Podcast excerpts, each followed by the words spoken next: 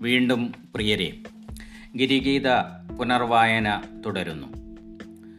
പുനർവായനയുടെ ഒൻപതാം ഭാഗത്തിലേക്ക് സ്വാഗതം. നാം പുനർവായനയ്ക്ക് വിധേയമാകുന്ന ഭാഗം സന്മാത്യുവിന്റെ മാത്യുവിന്റെ സുവിശേഷം ആറാം അധ്യായത്തിന്റെ പത്തൊൻപത് മുതൽ മുപ്പത്തിനാല് വരെയുള്ള ഭാഗങ്ങളാണ്. പത്തൊൻപത് മുതൽ ഇരുപത്തൊന്ന് വരെയുള്ള ഭാഗങ്ങളിലെ സ്വർഗനിക്ഷേപത്തെക്കുറിച്ചും ഇരുപത്തിരണ്ട് മുതൽ ഇരുപത്തിനാല് വരെയുള്ള ഭാഗങ്ങളിലെ വെളിച്ചത്തെക്കുറിച്ചും ലൈറ്റ് ഇരുപത്തഞ്ച് മുപ്പത്തിനാല് ഭാഗം ആശങ്ക ആകുലത ഇവയ്ക്കെതിരെയുള്ള ക്രൈസ്തവ സമീപന രീതികളെക്കുറിച്ചുമൊക്കെയാണ് ഈ ഭാഗം വിശദീകരിക്കുന്നത്. ഗിരിഗീതയുടെ പാരായണ ചിന്ത വീണ്ടും വീണ്ടും നമ്മെ നമ്മോട് തന്നെയുള്ള ചോദ്യങ്ങളിലേക്ക് കൂട്ടിക്കൊണ്ടു പോകാറുണ്ട്. ഇതിന് ഒരു തരത്തിൽ ഉണർവ് എന്ന് വേണമെങ്കിൽ നമുക്ക് വിളിക്കാം. അഥവാ പറയാം. ഉണർന്നിരിക്കുന്ന ആത്മീയതയിൽ ഉരുക്കി വാർക്കുകയാണ് ഓരോ നിമിഷങ്ങളിലും ഒരു ക്രൈസ്തവ വിശ്വാസിയുടെ ആത്മീയ ജീവിതം എന്നതിൽ ആരും തർക്കിക്കുകയില്ല. നമ്മുടെ ചിന്താഭാഗത്തേക്ക് വരുമ്പോൾ നിക്ഷേപത്തിലേക്ക് വരുമ്പോൾ സ്വർഗനിക്ഷേപത്തിലേക്ക് വരുമ്പോൾ നമുക്കറിയാം നിക്ഷേപം നമുക്ക് വളരെ പരിചിതമായ ഒരു പ്രതിഭാസമായി ഈ നടപ്പുകാലത്ത് നമ്മുടെ മുന്നിൽ തന്നെയുണ്ട്. നിക്ഷേപം ആഗ്രഹിക്കാത്ത നിക്ഷേപം ഇല്ലാതെ പാപ്പരായിരിക്കാൻ ആരും ഇഷ്ടപ്പെടുന്നില്ല എന്നുള്ളതാണ്. മനുഷ്യന് സൃഷ്ടിക്കുന്ന ആർത്തിയുടെ ഒരു ലോകം ഭൂമിയിലെ നിക്ഷേപത്തെ എല്ലാ തലങ്ങളിലും പ്രോത്സാഹിപ്പിക്കുന്നു എന്നുള്ളതൊരു യാഥാർത്ഥ്യമാണ്. ഭൂമിയിലെ നിക്ഷേപങ്ങൾ ശാശ്വതമല്ലെന്ന് യേശു പറയുന്നു. കാരണം മനുഷ്യന്റെ പ്രധാനപ്പെട്ട കാഴ്ചപ്പാടുകളിൽ നിന്ന് വ്യത്യസ്തമായാണ് യേശു ഗിരിഗീതയിൽ സംസാരിക്കുന്നത്. നിക്ഷേപത്തിന്റെ സുരക്ഷിതത്വത്തെക്കുറിച്ച് ഭൂമിയിൽ നമ്മളൊക്കെ ബോധവാന്മാരാണ്. മനുഷ്യന് അതിനെക്കുറിച്ച് കാഴ്ചപ്പാടുകളുമുണ്ട്. താനും തന്റെ നിക്ഷേപവും സുരക്ഷിതമായിരിക്കാൻ മനുഷ്യന് എന്തും ഏതും പ്രവർത്തിക്കുന്ന ഒരു കാലമാണ്. നിക്ഷേപത്തിൽ കണ്ണുവയ്ക്കുക എന്ന് പറയുമ്പോൾ രണ്ടർത്ഥങ്ങൾ ഇവിടെ നമുക്ക് വായിച്ചെടുക്കാൻ കഴിയും. നിക്ഷേപത്തിൽ കണ്ണുവയ്ക്കുമ്പോൾ മനുഷ്യന്റെ മോറൽ ഡാർക്കനസ് യേശു പരാമർശിച്ചത് ധാർമ്മിക അന്ധതയിൽ അകപ്പെടുന്നു എന്നൊരർത്ഥത്തിലാണ് യേശു ഇത് പരാമർശിച്ചത്. അപ്പോൾ ഭൂമിയിലെ നിക്ഷേപത്തിന്റെ സുരക്ഷിതത്വത്തിൽ കണ്ണുവയ്ക്കുമ്പോൾ സ്വയമേ ഹൃദയം നിക്ഷേപത്തിലായിരിക്കും എന്നുള്ളതൊരു യാഥാർത്ഥ്യമാണ്. അപ്പോൾ ഈ ഭൂമിയിലെ നിക്ഷേപം സ്വർഗത്തിലെ സുരക്ഷിതമായിരിക്കുന്ന യേശുവിന്റെ സമീപന രീതി നിരവധി പുനർവായനയ്ക്ക് വിധേയമാക്കാവുന്ന ഭാഗമാണ്. ഇവിടെ നമുക്ക് ചിന്തിക്കാവുന്ന ഒരു വിഷയം ഇവിടെ യേശു പഠിപ്പിക്കുന്ന നിക്ഷേപം സ്വർഗത്തിലേക്ക് ഈ ഭൂമിയിലെ നിക്ഷേപം തിരിച്ചുവിടാൻ കഴിയുന്ന രീതി എക്കാലത്തും മതചിന്തയെ ഉത്തേജിപ്പിച്ചിട്ടുണ്ട്. സ്വർഗത്തിലെ നിക്ഷേപം സുരക്ഷിതമെന്ന് യേശു തന്റെ ശിഷ്യരോട് പറയുന്നു. നിക്ഷേപത്തിന്റെ താൽക്കാലിക പ്രതിഭാസത്തിൽ നിന്ന് സ്ഥിരതയിലേക്ക് എങ്ങനെ എത്താം എന്ന് നമുക്ക് ചിന്തിക്കാം. യേശു പറയുന്നത് ഭൂമിയിലെ നിക്ഷേപങ്ങൾ ഉപേക്ഷിച്ച വിശുദ്ധരെ പോലെ ഭാരതീയ ചിന്തയിൽ നമുക്ക് പരിചിതമായ കൊട്ടാരം ഉപേക്ഷിച്ച ഗൗതമ രാജകുമാരനെ പോലെയാകാൻ നമുക്ക് ആത്മധൈര്യമില്ലെന്നുള്ളതൊരു യാഥാർത്ഥ്യമാണ്. എന്നാൽ ഭൂമിയിൽ നിക്ഷേപത്തിന്റെ വിതരണം കെയർ ഫോർ ദ നീഡി ബാങ്കിലൂടെ സ്വർഗത്തിലേക്ക് തിരിച്ചിട വിടാമെന്നാണ് യേശുപക്ഷം ഈ വിധ നിക്ഷേപം സ്വർഗത്തിൽ വർദ്ധിച്ചുകൊണ്ടിരിക്കും. മനുഷ്യ സ്വാതന്ത്ര്യത്തെ ആസക്തികളിൽ നിന്ന് മോചിപ്പിച്ചാൽ ആവശ്യക്കാരന് തൃപ്തി വരുന്ന ഒരു ലോകക്രമം സാമ്പത്തിക മത സാംസ്കാരിക മേഖലയിൽ രൂപപ്പെടുമെന്ന കാര്യത്തിന് ആർക്കും തർക്കമില്ല. ഇതിന്റെ അടിസ്ഥാനം ക്രൈസ്തവ ആത്മീയത ആകുമ്പോഴാണ് നിന്റെ നിക്ഷേപം ഇരിക്കുന്നിടത്ത് ഹൃദയവും ഹൃദയം ഇരിക്കുന്നിടത്ത് നിക്ഷേപവും ഒക്കെ വരുന്നത് എന്ന് യേശു വ്യക്തമാക്കുകയാണ്. വചനം ഇരുപത്തിരണ്ട് ഇരുപത്തിമൂന്ന് ഇരുപത്തിനാല് ഭാഗങ്ങളിലേക്ക് വരുമ്പോൾ ദ ലൈറ്റ് വെളിച്ചം അർത്ഥതലങ്ങൾ വ്യത്യസ്തമായ ഒരു വിഷയമാണ് വിസ്തൃതമായ വിഷയമാണ്. വെളിച്ചത്തിലായിരിക്കുക അഥവാ കാണുക എന്നാൽ നമുക്ക് തന്നെ ഒത്തിരി പറയാനുണ്ട്.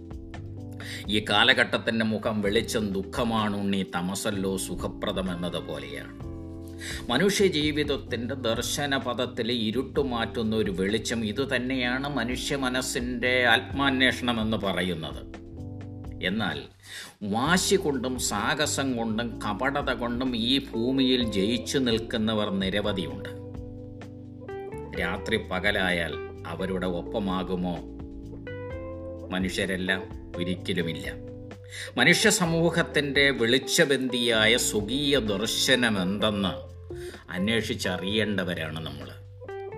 അത് മതത്തിന്റെ കടമയാണ്. ഹൃദയം കൊണ്ട് നിരൂപണം ചെയ്യേണ്ടതുമാണ്. നമ്മൾ കാണുന്നത് വസ്തുത വസ്തുക്കളെ കാണുന്നതെല്ലാം കണ്ണുകൊണ്ടാണ്. രണ്ട് കണ്ണുകളാണ് സാധാരണ മനുഷ്യനുള്ളത്. ഒരു സമയത്ത് രണ്ട് വസ്തുവിനെ നമുക്ക് ഫോക്കസ് ചെയ്ത് കേന്ദ്രീകരിച്ച് കാണാൻ കഴിയുന്ന ഒരവസ്ഥ കണ്ണുകൾക്കോ മനുഷ്യ ശരീരത്തിന്റെ അവസ്ഥകൾക്ക് അനുവദിക്കുന്നില്ല. ഒരു വസ്തുവിനെ മാത്രമേ നമുക്ക് കൃത്യമായി ഫോക്കസ് ചെയ്യാനാകൂ. എന്നാൽ ഒന്നിനെ കൂടുതൽ ശ്രദ്ധിച്ചിരുന്നാൽ അത് ഒരു കണ്ണുകൊണ്ട് മാത്രം ശ്രദ്ധ കൊടുത്താൽ അതൊരു ശീലമാക്കിയാൽ കണ്ണിന് ഗുരുതരമായ ആരോഗ്യ പ്രശ്നവും വരും. ഇവിടെ യേശു വിഭാവനം ചെയ്യുന്ന മുന്നോട്ട് വയ്ക്കുന്ന ഒരു ദർശനം. സ്വർഗവും ഭൂമിയും ഒരുമിച്ച് പിടിക്കാമെന്ന മനുഷ്യരുടെ സമീപം തെറ്റെന്നാണ്. അങ്ങനെയുള്ള മനുഷ്യര് ബുദ്ധിയിലും ധാർമ്മികതയിലും കുരുടനാണ്. മനുഷ്യനെ ലക്ഷ്യം ഒന്ന് മാത്രമേ ഉള്ളൂ അത് ദൈവരാജ്യമാണ്. യേശുവിന്റെ സുവിശേഷൻ ലോകം മുഴുവൻ പറയുന്നവരുടെ ദർശനമാണിത് ദൈവരാജ്യം. The light of the soul is the spirit ഈ ചിന്തയിലാണ് നമുക്കിതിനെ വിശദീകരിക്കാനാവും. ഹൃദയം അങ്ങനെയെ ഫിക്സ് ചെയ്യാനാവും എന്നാണ് ക്രൈസ്തവ ദർശനം ഉത്ബോധിപ്പിക്കുന്നത്. ഹോൾഡ് ടു വൺ ആറിന്റെ ഇരുപത്തിനാല് ഭാഗത്ത് ഗ്രീക്ക് ഗ്രന്ഥങ്ങളിലെ വിശദീകരണങ്ങളിൽ ഡെസ്പൈസ് ദി അതർ എന്നതിനെ ഡിവോട്ടഡ് വൺ എന്നാണല്ലോ അർത്ഥം.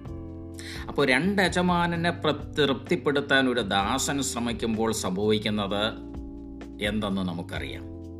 ദാസന്റെ സ്നേഹം വിഭജിതമായി പോകുകയാണ് ഡിവൈഡായി പോകുകയാണ്. വിഭജിതമാകുമ്പോൾ പൂർണത നഷ്ടമാകുന്നു. ആറിന്റെ ഇരുപത്തഞ്ചിലേക്ക് വരുമ്പോൾ പങ്കുവയ്ക്കുന്ന ചിന്തയെന്ന് പറയുന്നത് our life is more than food and our body is more than clothing എന്ന തരത്തിലേക്കാണ് വിഷയത്തിന്റെ കാതൽ കണ്ടെത്താനുള്ള ധ്വനിയാണ് ഈ ഭാഷാ പ്രയോഗങ്ങൾ തന്നെ. ഇവിടെ ഗിരിഗീതയുടെ ഒരു വ്യത്യസ്ത തലം നമുക്ക് കാണാൻ കാരണം അല്പമൊക്കെ പരിഹാസം ഗിരിഗീതയിൽ ചേർന്നിരിക്കുന്ന അപൂർവം ഭാഗങ്ങളിൽ ഒന്നാണിത്. യെറുഷലേമിന്റെ വിശപ്പിന് ശമനമില്ലെന്നും ദാഹത്തിന് ശമനമില്ലെന്നുമൊക്കെ ഒക്കെ പ്ര- പ്രവചനം ഇരുപത്തിയൊൻപതിന്റെ എട്ടിൽ നാം വായിച്ചിട്ടുണ്ട്. ദ ലയൺ ഓഫ് ഗോഡ് എന്ന് പറയുന്നത് യെറുഷലേമാണ് അപ്പോൾ സഹനവും നാശവും യെറുഷലേമിനെ കാത്തിരിക്കുന്നു എന്നതാണ് ഷിയ പ്രവചനത്തിന്റെ ധ്വനി. ഇതിന് ഭൗതികവും സ്വർഗീയവുമായ ഒരു പശ്ചാത്തലമുണ്ട്. യേശു തന്റെ സമുദായത്തെ മതത്തിന്റെ സാധൂക്യ പരീക്ഷ പരിഹാസത്തിലേക്ക് വേണമെങ്കിൽ പ്രവേശിച്ച ഭാഗം ഗിരിഗീതയിൽ ഇവിടെയാണ്. യശിയ പ്രവചനത്തിന്റെ അൻപത്തിനാലാം അധ്യായം മൊത്തമായും അൻപത്തിനാലിന്റെ പതിനേഴിലും ഇസ്രായേലിന്റെ വിമോചനം ദാസൻ വഴിയായി എന്ന് നാം വായിക്കുന്നുണ്ട്. യേശുവിനെ ദാസനായി അവതരിപ്പിച്ച നാല് സുവിശേഷങ്ങളിൽ ഒന്നുണ്ട് താനും. അപ്പോൾ ദൈവദാസൻ കോടതിയിൽ യശയ പ്രവചനം അൻപത്തിനാലിന്റെ പതിനേഴ് ദൈവദാസൻ കോടതിയിൽ അപഹസിക്കപ്പെടുന്നു എന്നും നാം വായിക്കുന്നുണ്ട്. അപ്പോൾ യഹൂദ മതനേതൃത്വത്തിനെതിരെ പരിഹാസധ്വനി ഈ ഭാഗത്ത് നമുക്ക് വേറിട്ട ഒരു ചിന്തയിലൂടെ വായിച്ചെടുക്കാൻ കഴിയുന്നു എന്നുള്ളതൊരു യാഥാർത്ഥ്യമാണ്. നമ്മുടെ വിഷയം പുനർവായനയാണ് ഈ ഭാഗത്തെ. ഈ വിധത്തിലൊക്കെ വായിച്ചു പോകുമ്പോൾ വിശദീകരിച്ചു പോകുമ്പോൾ ചുരുക്കത്തിൽ മനുഷ്യന്റെ ആത്മരക്ഷയ്ക്ക് ആവശ്യം ടോട്ടൽ ഡിവോഷൻ എന്ന് സമ്മതിക്കേണ്ടി വരും. പൂർണമായ സമർപ്പണമാണ് ആ സമർപ്പണമെന്ന അനിവാര്യത ക്രൈസ്തവ ദർശനത്തിന്റെ ബോധ്യപ്പെടുത്തലുകളാണ്. പറയുടെ കീഴിലിരിക്കുന്ന വിളക്കിനെ തണ്ടിൽ പ്രതിഷ്ഠിക്കുമ്പോൾ പുനർവായ പുനർവായനകൾ ജനിക്കുന്നു. നിങ്ങളിലെ വിളക്കുകൾ തെളിഞ്ഞ് പ്രകാശം പരത്തട്ടെ എന്ന് നമുക്ക് ആശിക്കാം. നിങ്ങൾക്ക് മറ്റുള്ളവരെയും അവർക്ക് നിങ്ങളെയും കാണാനാകുന്നതാകണം ഈ പുനർവായനകളിലൂടെ. ആറാം അധ്യായത്തിന്റെ അവസാന ഭാഗത്തേക്ക് വരുമ്പോൾ ഇരുപത്തഞ്ച് മുതൽ മുപ്പത്തിനാല് വരെയുള്ള ഭാഗത്തേക്ക് വരുമ്പോൾ ആകുലതയും ഞാൻ ആദ്യം സൂചിപ്പിച്ചതുപോലെ ആകുലതയും ആശങ്കയും കുറിച്ചുള്ള ക്രൈസ്തവ സമീപനമാണ്. ആകുലതയും ആശങ്കയും ഈ കാലത്ത് മനുഷ്യനെ പതിവിലധികം വേട്ടയാടുന്നുണ്ടെന്ന് നമുക്ക് നമുക്കറിയാം. നമ്മുടെ നടപ്പുകാലത്തിന്റെ സഹയാത്രികരായിട്ട് ആകുലതയും ആശങ്കയും നമ്മുടെ കൂടെയുണ്ട്. ഗ്രീക്ക് മതവിജ്ഞാനത്തിൽ ആകുലത ആശങ്ക അഥവാ ആകുലതയും ആശങ്കയും എല്ലാം മനുഷ്യന്റെ ശത്രുവായി പ്രത്യേകിച്ച് മതാന്വേഷിയായ ഒരു മനുഷ്യന്റെ ശത്രുവായി പരിഗണിച്ചിരുന്നു. അവർക്ക് ആങ്ഷ്യസ് തോട്ട് ഫോർബിഡൻ എന്നാൽ it is distract distrust of God എന്നൊരു ചിന്തയാണ്. അവിശ്വസ്ത ദൈവത്തിൽ അവിശ്വസ്തത എന്നതാണ് അതിന്റെ ആരംഭകാലം മുതൽ മനുഷ്യൻ ഗ്രീക്ക് പുരാണങ്ങളിലും ഗ്രീക്ക് മതചിന്തയിൽ അത് കാണാം. ആദ്യകാലം മുതൽ മനുഷ്യനെ worrying and fretting constantly followers എന്ന് പറയുന്ന എഴുത്തുകാരുണ്ട്. നമുക്കറിയാം അത്. മനുഷ്യനെ ആശങ്കയും ആകുലതയും വിസിബിളിയായി തന്നെ കാണാവുന്ന വിധത്തിൽ തന്നെ ഇക്കാലത്തും വേട്ടയാടുന്നുണ്ട്.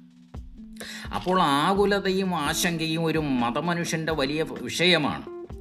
ഇത് കീഴടക്കാതെ ഒരു മേഖല ഇത് കീഴടക്കാത്തൊരു മേഖലയും ഇന്നില്ല. ഇതിനെ കീഴടക്കാതെ മതമനുഷ്യന് രക്ഷയുമില്ല. ആകുലത മനുഷ്യ ജീവിതത്തിന്റെ ദൈർഘ്യം കൂട്ടുന്നു എന്ന് വരെ പറയുന്നവരുണ്ട്. ദുരിതം തീരുന്നില്ല എന്നുള്ള വിലാപം നമ്മൾ കേൾക്കാറുണ്ട്. ഇത്ര ഗൗരവമായ ഒരു വിഷയത്തെ ആകാശപ്പറവകൾ ലില്ലിപ്പൂക്കൾ എന്ന പ്രയോഗത്തിലൂടെ യേശു മനുഷ്യന്റെ ഏറ്റവും പ്രധാനപ്പെട്ട ഈ വിഷയത്തെ നേരിടുകയാണ്. അതിന്റെ അർത്ഥതലത്തിലേക്ക് നമുക്ക് ആഴങ്ങളിലേക്ക് ഇറങ്ങുവാനാണ് പുനർവായന നമ്മൾ നിർബന്ധിക്കുന്നത്. യേശു വിശ്വാസം പ്രതിഷ്ഠിച്ച ഗുരുവാണ്. ക്രൈസ്തവ ദർശനം തന്നെ വിശ്വാസത്തിൽ അധിഷ്ഠിതമാണ്. അപ്പോൾ ആകാശ പറവകളുടെ പറവകളെ അവരുടെ പിതാവിനോട് അടുപ്പിച്ചു നിർത്തിയ യേശു പ്രഭാതത്തിൽ വിടരുകയും ഒന്നോ രണ്ടോ ദിവസത്തിനകം വാടി കൊഴിഞ്ഞു പോകുകയും ചെയ്യുന്ന ഒരു പൂവ് ഗൗരവ വിഷയത്തെ ഈ ഇതിന്റെ ഉദാഹരണങ്ങളിലൂടെ ഗൗരവമായൊരു വിഷയത്തെ നേരിട്ട ക്രിസ്തു നമ്മുടെ പുനർവായനകൾ തന്റെ വചനങ്ങൾക്ക് ക്ഷണിക്കുന്നുണ്ട്. മനുഷ്യജീവിതത്തിന്റെ ബോട്ടം ലൈൻ അടിത്തട്ട് വരെ ദൈവം ഫില്ല് ചെയ്യുന്നു എന്ന് വെളിവാക്കിയവനാണ് ക്രിസ്തു തുറന്നു പറഞ്ഞവനാണ് ക്രിസ്തു. ലില്ലിപ്പൂവിനെ തന്നിലേക്ക് തന്നെ ഭാവാത്മകമായി യേശു ചേർത്ത് വെച്ചത് നമുക്ക് കാണാൻ കഴിയും. നമുക്കറിയാം ലില്ലിപ്പൂവ് ഇസ്രായേലിൽ പ്രശസ്തമായ പുഷ്പമാണ്. എന്നാൽ നസ്രത്തിൽ മാത്രം കാണുന്ന purple and white coloured ഹൂലിഷ് lily അതിമനോഹരമാണ്. അത് നസ്രത്തിൽ മാത്രമേ ഉള്ളൂ. യേശു നസ്രത്തിന്റെ ലില്ലി പുഷ്പമോ ഭാവചിന്തയിലേക്ക് കൂടി ഗിരിഗീത നമ്മളെ കൊണ്ടുപോകുന്നുണ്ട്. പുനർവായനകൾ നമ്മളെ കൂട്ടിക്കൊണ്ടുപോകുന്നുണ്ട്. വിഷയത്തിലേക്ക് വരുമ്പോൾ people under the care of God എന്ന വിശ്വാസപരമായ മനോഹര വിശദീകരണമാണ് ഇവിടെ വെളിവാകുന്നത്. ഇതിനൊക്കെ ആവശ്യമായത് അല്പവിശ്വാസമല്ല അധിക വിശ്വാസമാണ് അധിക വിശ്വാസം എന്നാൽ പൂർണ വിശ്വാസമാണ് ദൈവം എപ്പോഴും പൂർണത ഇഷ്ടപ്പെടുന്നു. ക്രൈസ്തവ ദർശനത്തിന്റെ കാതൽ തന്നെ അതാണ്. ഇതിനൊരു ദൈവശാസ്ത്രമുണ്ടെങ്കിൽ ക്രിസ്തു വഴിയായി ദൈവം പൂർണമായും തന്റെ കമ്മിറ്റ്മെന്റ് പാലിച്ചു എന്നതാണ് ഇതിലെ ധ്വനി എന്ന് നമ്മൾ മനസ്സിലാക്കണം. അതുകൊണ്ട് മനുഷ്യനിൽ നിന്നും പൂർണതയാണ് ദൈവം പ്രതീക്ഷിക്കുന്നത്. അവസാന ഭാഗത്തേക്ക് വരുമ്പോൾ സമൂഹത്തിലെ ജാതികൾ എന്നൊരു പ്രയോഗം നമുക്കിവിടെ വായിക്കാം. ഇസ്രായേലിന്റെ ദൈവത്തെ അറിയാത്തവർ എന്ന അഥവാ ആ ആത്മീയ ദർശനം ഉൾക്കൊള്ളാത്തവർ എന്ന ഒരു വിവക്ഷ മാത്രമേ ഇവിടെയുള്ളൂ. അല്ലാതെ അയിത്തം കൽപ്പിക്കേണ്ടവരല്ല. പുതിയ നിയമവും പുതിയ ലോകവും ജാതികൾ കൂടി ഉൾപ്പെട്ടവരാണ്. ലോകത്തിന്റെ അറ്റം വരെ പോകാൻ നിർദ്ദേശിക്കപ്പെട്ടത് ഇതുകൊണ്ടാണല്ലോ. ജാതികളെ കേന്ദ്രീകൃതമാക്കിയാണ് സുവിശേഷത്തിന്റെ ആദ്യ വായതന തന്നെ. അതിന്റെ ആന്തരികത തന്നെ ആ വിധത്തിലാണ് മുന്നോട്ട് നീങ്ങുന്നത്. എന്നാൽ എല്ലാം ഉൾക്കൊള്ളുന്ന ദൈവത്തിന്റെ പ്രൊവിഷൻ അത് ഗ്യാരന്റീഡ് എന്നതാണ് യേശു നൽകുന്ന ഒരു ഉറപ്പ്. മനുഷ്യാവസ്ഥയിലെ രാവും പകലും പ്രതിസന്ധികൾ സ്വാഭാവികമാണ്. അപ്പോൾ വിശ്വാസം കൊണ്ട് പ്രതിസന്ധികളെ കീഴടക്കുമ്പോൾ പ്രതീക്ഷയുള്ളവന്റെ പ്രതിസന്ധികൾക്ക് നീളവും ആഴവും വളർച്ചയും കുറവെന്ന് യേശു പറയുന്നു. താൻ വിഭാവനം ചെയ്ത വെച്ചു നീട്ടുന്ന ദൈവരാജ്യത്ത് പ്രതിസന്ധിയില്ല കാരണം ദൈവരാജ്യം പിതാവിന്റെ രാജ്യം പിതാവിന്റെ നീതി നടക്കുന്ന രാജ്യം. അത് മക്കൾക്ക് അവകാശപ്പെട്ടത്. അതുകൊണ്ടാണ് പിതാവെന്ന സങ്കല്പം തന്നെ യേശു മുന്നോട്ട് വച്ചത്. ആത്മീയ തലത്തിൽ ചിന്താവിഷയമാക്കിയത്. മടങ്ങി വരുന്ന മകനിൽ സന്തോഷിക്കുന്ന പിതാവിനെ യേശു വരച്ച് നമ്മുടെ മുന്നിൽ വിരുന്നൊരുക്കി വെച്ചത് പ്രത്യേകം നമുക്ക് ശ്രദ്ധിക്കാൻ കഴിയും. ആറാം അധ്യായത്തിന്റെ അവസാന ഭാഗം അഞ്ചാം അധ്യായത്തിന്റെ അഞ്ചിന്റെ മുപ്പത്തിനാല് അഞ്ചിന്റെ ഇരുപതൊക്കെയുള്ള ഭാഗങ്ങളോടൊപ്പം ആവർത്തിച്ചൊഴുകുന്ന ഒരു ബോധധാര കൂടിയാണ്. നാളെ എന്നാൽ ഇന്നത്തെ ജീവിതത്തിന്റെ അർഹത കൊണ്ട് നേടുന്നതെന്ന് വീണ്ടും വീണ്ടും പറയുകയാണ്. അതുകൊണ്ട് ഭൂമിയുടെ സ്വഭാവമായ ട്രബിൾ ആൻഡ് അഫ്ലിക്ഷൻ വിശ്വാസത്തോടെ പ്രതീക്ഷയോടെ അതിജീവിക്കാൻ കഴിയുമെന്ന് മനുഷ്യന്റെ മതാന്വേഷണത്തിന്റെ വെളിച്ചമായ ഗിരിഗീത നമ്മെ ഓർമ്മപ്പെടുത്തുന്നു. ഇതുകൊണ്ടാണ് ഗിരിഗീതയുടെ പുനർവായനകൾ ഹൃദയങ്ങളെ ആദ്രവും അധീരവുമാക്കുന്നത്. അതിലെ വാക്കുകൾ നമ്മിൽ ത്രസിപ്പിക്കുന്ന ആന്തരാനുഭൂതി സൃഷ്ടിക്കുന്ന ഒരു മനോവികാരം ഒരിക്കലും മറക്കാത്തതും തൃഷ്ണയെ തൃപ്തിപ്പെടുത്തുന്നതുമായി മാറുന്നത് ഇതുകൊണ്ടാണ്. നമ്മുടെ അനുഭവ തലങ്ങളെ തൊട്ടുപാടുന്ന ഗിരിഗീതയുടെ പുനർവായനയുടെ ഒൻപതാം ഭാഗം ഇവിടെ സമാപിക്കുകയാണ്. അടുത്തത് ഏഴാം അധ്യായത്തിന്റെ ഒന്ന് മുതൽ ഇരുപത്തൊൻപത് വരെയുള്ള ഭാഗങ്ങളെ രണ്ടായി തിരിച്ച് ഏഴിന്റെ ഒന്ന് മുതൽ പന്ത്രണ്ട് വരെയുള്ള ഭാഗങ്ങളും ഏഴിന്റെ പതിമൂന്ന് മുതൽ ഇരുപത്തൊൻപത് വരെയുള്ള ഭാഗങ്ങളും നമുക്ക് പുനർവായനയ്ക്ക് വിധേയമാക്കാം. നിങ്ങൾക്കും നിങ്ങളുടേതായ പുനർവായനകൾ ഉണ്ടാകണമെന്നാണ് എന്റെ ആഗ്രഹം. എന്നിട്ട് എന്റെ സഞ്ചാരപഥത്തിൽ നമുക്ക് പരസ്പരം കണ്ടുമുട്ടാൻ കഴിയണം എന്നതാണ് എന്റെ ഒരു ആത്മീയ സ്വപ്നം. അപ്പോൾ കേൾവിയിലൂടെ നിങ്ങളുടെ മനസ്സിന്റെ പ്രവണം മനസ്സിലാക്കാനുള്ള ശ്രമം കൂടുതൽ കൂടുതൽ ശ്രമം പുനർവായനയിലൂടെ ധന്യമാകട്ടെ എന്ന് ഓർമ്മപ്പെടുത്തിക്കൊണ്ട് ഗിരിഗീതയുടെ പുനർവായനയുടെ ഒൻപതാം ഭാഗം ഇവിടെ സമാപിക്കുന്നു. ദീപം ചാലനിനു വേണ്ടി സ്നേഹപൂർവം ഇ എല്ലാവർക്കും നന്ദി.